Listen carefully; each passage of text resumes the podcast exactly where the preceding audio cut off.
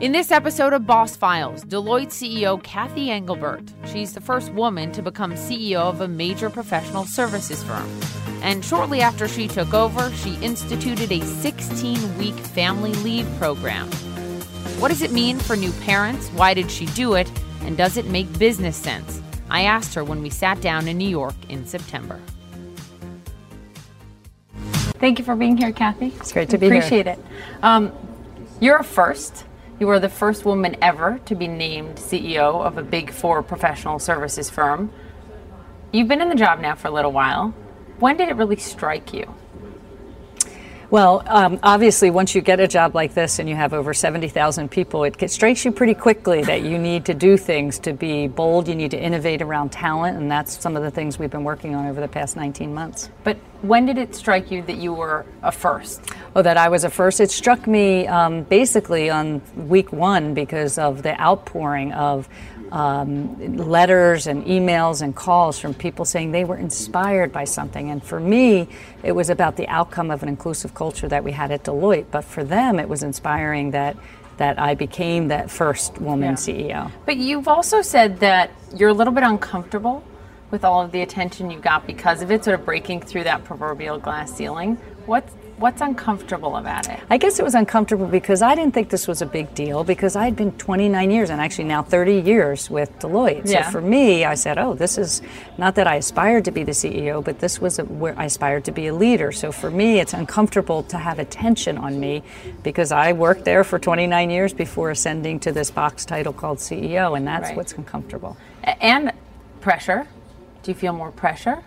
Um, I definitely feel uh, more um, pressure as you think about a multi generational workforce like we have, and you have 70 plus thousand employees who are depending on you to lead the firm and to inspire them to do great work at our clients. Mm-hmm. So that's the pressure. I, I'm, I'm enjoying it immensely, but you do think about that and reflect every once in a while.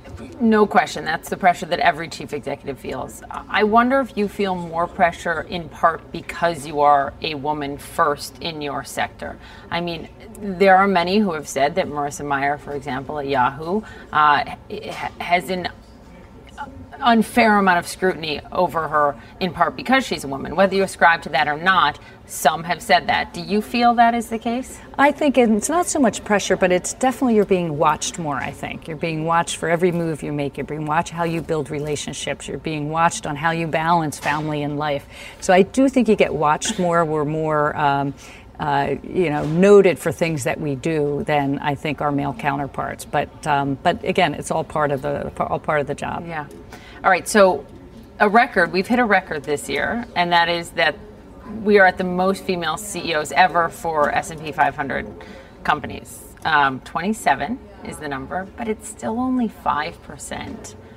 Why are you, female CEOs of these big companies, still such a small group? I think a year ago I was optimistic that we'd be able to make progress because the number actually was a lot less a year ago.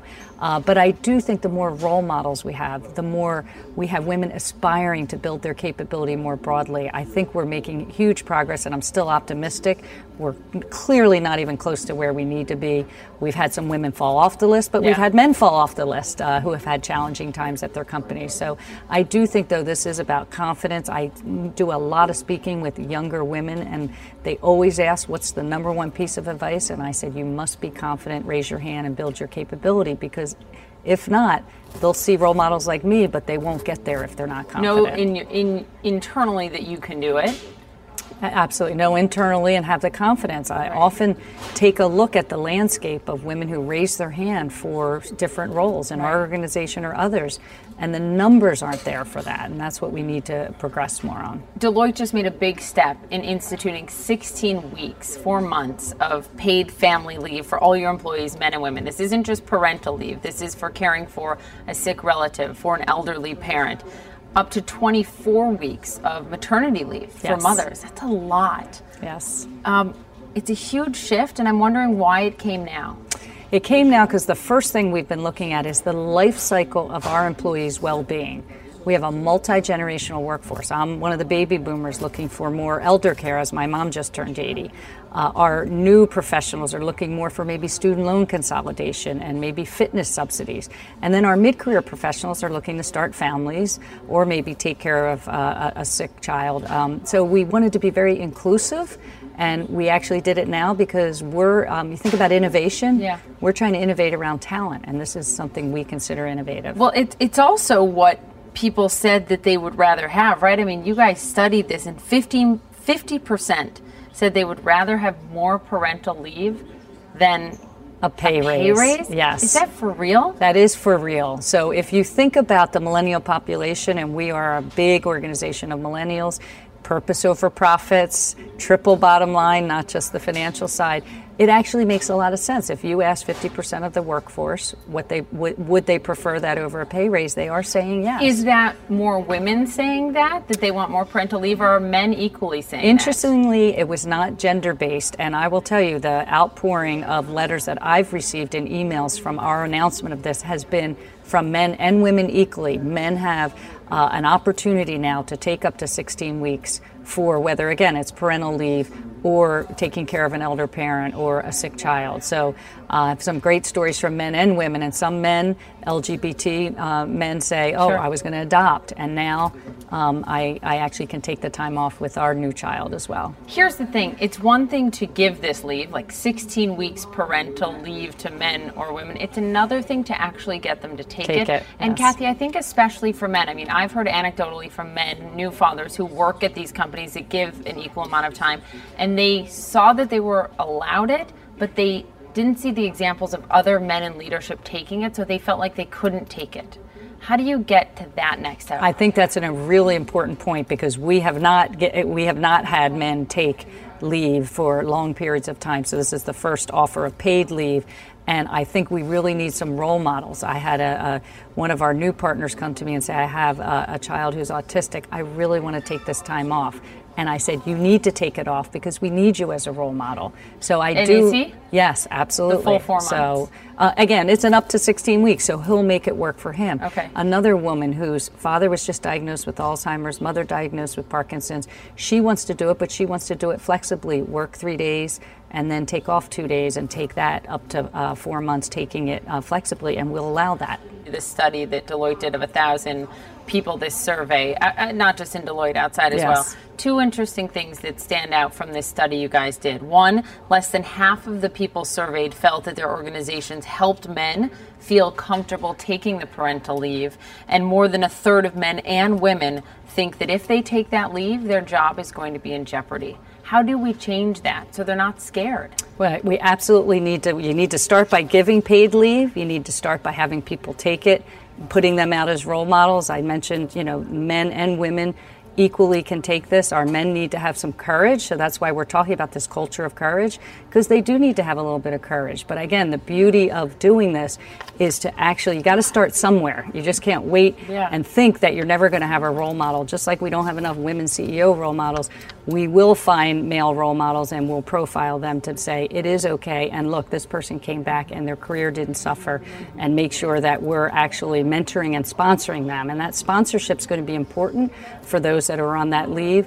But again, as you think about it, um, we're really excited that we'll be able to be a leader in this, and, and our men and women. I, I believe, based on early returns, that our men will feel comfortable taking this. You're a company that has to care a lot about your bottom line too. Yes. How much is this going to cost Deloitte? Yes, we've done cost analysis, but we've actually looked at the benefits too of if we lose someone from the workforce because they can't take the appropriate time off and recharge and come back as a productive employee. We've done that cost too. Have you seen that happening? There's no doubt there's a cost, and there's a huge training cost. We're a big apprenticeship model. We hired over 20,000 people last year, and if we then train them up, and in two or three years, if they have a life event that might require them to take leave, we can't lose them from the workforce. So this actually will be a benefit. There's certainly a cost for filling gaps and capabilities. Did you model that out? I mean, you we, must have. We done. did. What model, are you looking at? We did model it out, but we do. We have an advantage being large and having large teams that we can fill capability gaps. And we also did analysis of our women today.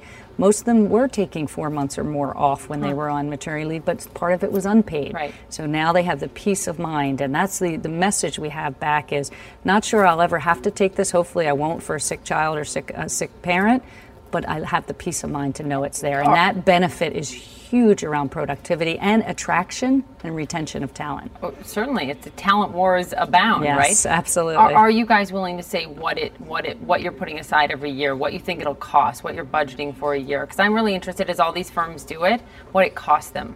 Yeah, I think there's a variety of different models that will show the cost in different ways. We already gave up to eight weeks to, to uh, moms, mm-hmm. for instance. That had a cost, but that cost never bore out in hard dollars because unless you have to go out and hire replacement, sure. which we didn't have to do, so the cost is is really filling gaps and um, maybe some replacement hires, but it didn't bear out. So now you would take that to 16 weeks, broader population, and up to 16 weeks. Not everyone's going to take the full right. time, but again, I think the the advantage of the productivity and not having to retrain people to do the job of the people that you know will mm-hmm. now stay with the organization far outweighs the cost. Was it a hard sell to the board?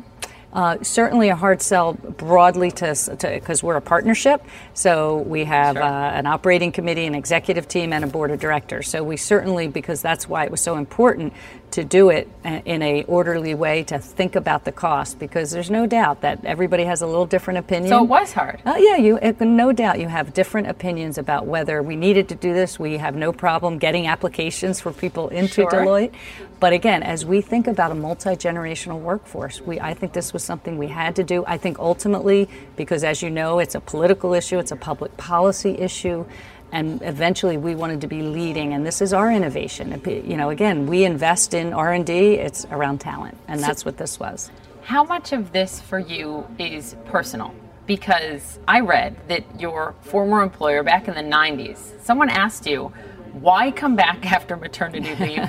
Why not just rely on your husband that really happened? Yes, that really happened um, in a, an era where um, it was probably a question that was being asked the of many 90s, women. Not yes, that long yes, ago. not that long ago. Uh, but clearly, we've come a long way. Clearly, I think the parental responsibilities have shifted enormously since my mother what and father. You, what was your reaction to that? My reaction was I, I appreciate your perspective, but I've always wanted to be a career mom. I think I can balance it, and uh, we, I ended up be, becoming very good friends with this person in the end, and and so now they know uh, you're proving him wrong. Now yes. they know you're the CEO, and it's pretty good. You didn't just rely on your husband. It was pretty good. Yes, that's a good thing. Uh, do you think that this change would have been instituted at Deloitte if you were not the CEO and if you were not female? Um, the good news is, I think um, we are about a meritocracy. I think I was the outcome of an inclusive culture. So I want to say it would have been. We were the first firm to have a minority CEO who preceded me, a woman chairman um, who, who preceded me as well. So I think it would have happened because of the inclusive culture that we have. Whether it would have happened with the speed at which we did it, I'm not sure. But I started to sense the marketplace. I started to sense this as a, a innovation and talent, and I really wanted the message to be to lead on leave because it was important to me. I've had um, siblings with cancer. I was able to go to chemotherapy with my brother over a six month period. So that was also personal to me uh, to make sure that we had something that was going to be more inclusive for our people that are faced with really tough family situations. Well, this, this, is one of the first big things you took on as CEO, right? Was yes. this one of your prior number one, number two priority? Well, number one priority is to innovate in these disruptive times, sure. to look not just at the shiny new technology and, and drive ingenuity in that, but also innovation and talent. And people yeah. miss, and a lot of CEOs I meet with, I talk about how we're innovating around talent. As you look at the, t- the changing dynamics of the talent workforce, you look at the open talent networks that are emerging. Mm-hmm. So that is a very high priority for us, and we call it developing a culture of courage around building agile talent because talent's going to be very different by 2020 and certainly by 2025. There, I believe, was one woman at your firm, if not more. Young women have come to you and basically said, I was thinking of leaving um, before I heard you speak about these issues, before I sort of saw what you did. And that that changed dramatically how you were running things, how you were messaging. Yes, definitely messaging. We must all storytell. We must storytell, especially those of us who are balancing family and work around integrating work and life. We have to storytell around how you can't give up because it's not linear and there are different challenges uh, mm-hmm. uh, depending on what you're dealing with. Again, for me, it was raising two children and the different challenges that came with that when they were newborns and toddlers versus teenagers. Uh, for others, it's totally different because they either have hobbies or they're trying to deal with an aging parent or a sick, yeah. sick uh, relative. So um, that, that's what really struck me when these women came to me they told me their story. It's my responsibility and all of our women responsibility to, to storytell. So we've started something called the art of storytelling. So we all are really focused on being role models, telling our stories, and making sure women know that they it's not perfect uh, and they can balance it all and, they and don't stay feel with alone. Deloitte and they don't feel alone. You got any any advice for a mom of a six month old yes, who doesn't new, really know what balance means? A new mom. I will tell you, my best advice is it's not linear. It changes over time. So you need to be nimble and agile yourself in the way you, you manage it. But make sure you always spend the time. It's not about quantity, it's about quality. Yeah, don't get off my iPhone right when, I'm, when I'm with her. Yes. Um, looking sort of b- bigger picture at, at, your career and your rise to this, because again, you, are part of a really small club, Cathy, a club yes. of 27 female CEOs when you look at, at, at, at the S&P 500 companies. You said no in your career at a pivotal moment that actually helped lead you to where you are today. When did you say no and why did it help? As I thought about different decisions, one, the first thing is before you say no to any career opportunity, you seek out mentors who can give you sanity checks on what you say. But the best part about when I said no to a career opportunity to move to another city to work on what would have been a great client for me, but it wouldn't have been in the industry which I was building a specialization in, and nor would it have been to me. Family was very important, and I wanted to be close to family, and my husband works as well. So it was really important to me to, to really think about that situation and ultimately said no, but the best advice I got was have the yes right behind the no. So what did you say? You said no, I'm not going to move. I said no, I'm not going to move to this other city. But the yes was I saw an opportunity on a client in the New York area where I was living at the time, and I said, "How about that opportunity?" And the the senior leaders at the firm said, "That's interesting. We actually wouldn't have thought of you for that role, but now that you say it, it's actually pretty interesting. And three weeks later, I was assigned to that particular client. So sometimes we do need to be a little self assertive and say, and raise our hand and say what we want. But for me, that no gave me the opportunity to say yes to something that provided a platform for me to ultimately to become And you CEO. also put your family first at the same time you put your career first. You didn't have to make a compromise. Yes, absolutely. But it is important that you need to tell your employer wh- what you're balancing because had I not been more transparent about this also doesn't fit into my family needs. Mm-hmm. By the way, when I said no, I was also pregnant with my second child.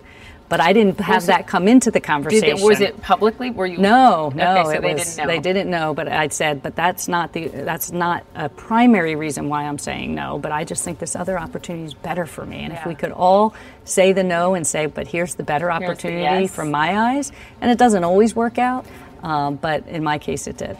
Women and minorities now make up 66% of Deloitte's new hires. Yes. Is that emblematic of the changing demographic of the country, or is that purposeful? I think it's emblematic of the changing dynamics of the workforce and the actually wanting to build a more diverse workforce, not necessarily with a quota, but a but really looking at diversity of thought and the inclusive environment that you can bring. And it is amazing to see our young people and how diverse the workforce is. So I think it is the changing demographics. As I say, because of our hiring numbers, if we don't get this right and, and have the right programs and have the right um, inclusive environment, you know, we're, we're not going to be around. So that's why talent and, is so important to us to get programs like our family leave right where's the most competition coming from? Because obviously companies like Facebook offer Yes. Same thing, four months. Yes. Um, we've seen Wall Street battling a lot with Silicon Valley in this war for talent. Where do you see the biggest competitors for the smartest, brightest minds? Well, we obviously have traditional competitors in the big four accounting firms. We have traditional competitors on the consulting side. There are boutiques emerging in places like cyber risk where we compete very hard. Certainly in our human capital practice, there's boutiques. So it's a multi-dimensional competitive landscape, and it just depends what part of your, our business you're in. But also, as you think about the big technology companies and how they're emerging, yeah. uh, you think about the old line companies like a GE who are out there talking about how innovative they are, and they are. Yeah. And um, so we're all going to be competing for that same talent, especially STEM talent and talent that can be agile across. Not everybody needs to be a STEM major, not everyone needs to be a finance major, but everybody needs to understand we're in a world of very disruptive technology, mm-hmm. and it's not just um, you know AI and social and mobile. It's it's an era where we're dealing totally. with digital and disruptive technology. No question about it. Final question. You're a mother as well as a CEO. You have a daughter in college, a son in high school. What was their reaction to the family leave huge shift? What, what did they say to you? Yeah, so my daughter, who is in college, she was so excited because she was hearing a little buzz on campus as Deloitte was on campus interviewing a couple days after that. And uh, everybody's obviously aware that family leave is important to these millennials and these digital natives, They're especially. about that in college. These digital natives are coming out thinking about again the holistic view of what is your aspiration, what is your purpose. The the interviews that we're having with our young people, the questions we're getting around policies that we have in programs.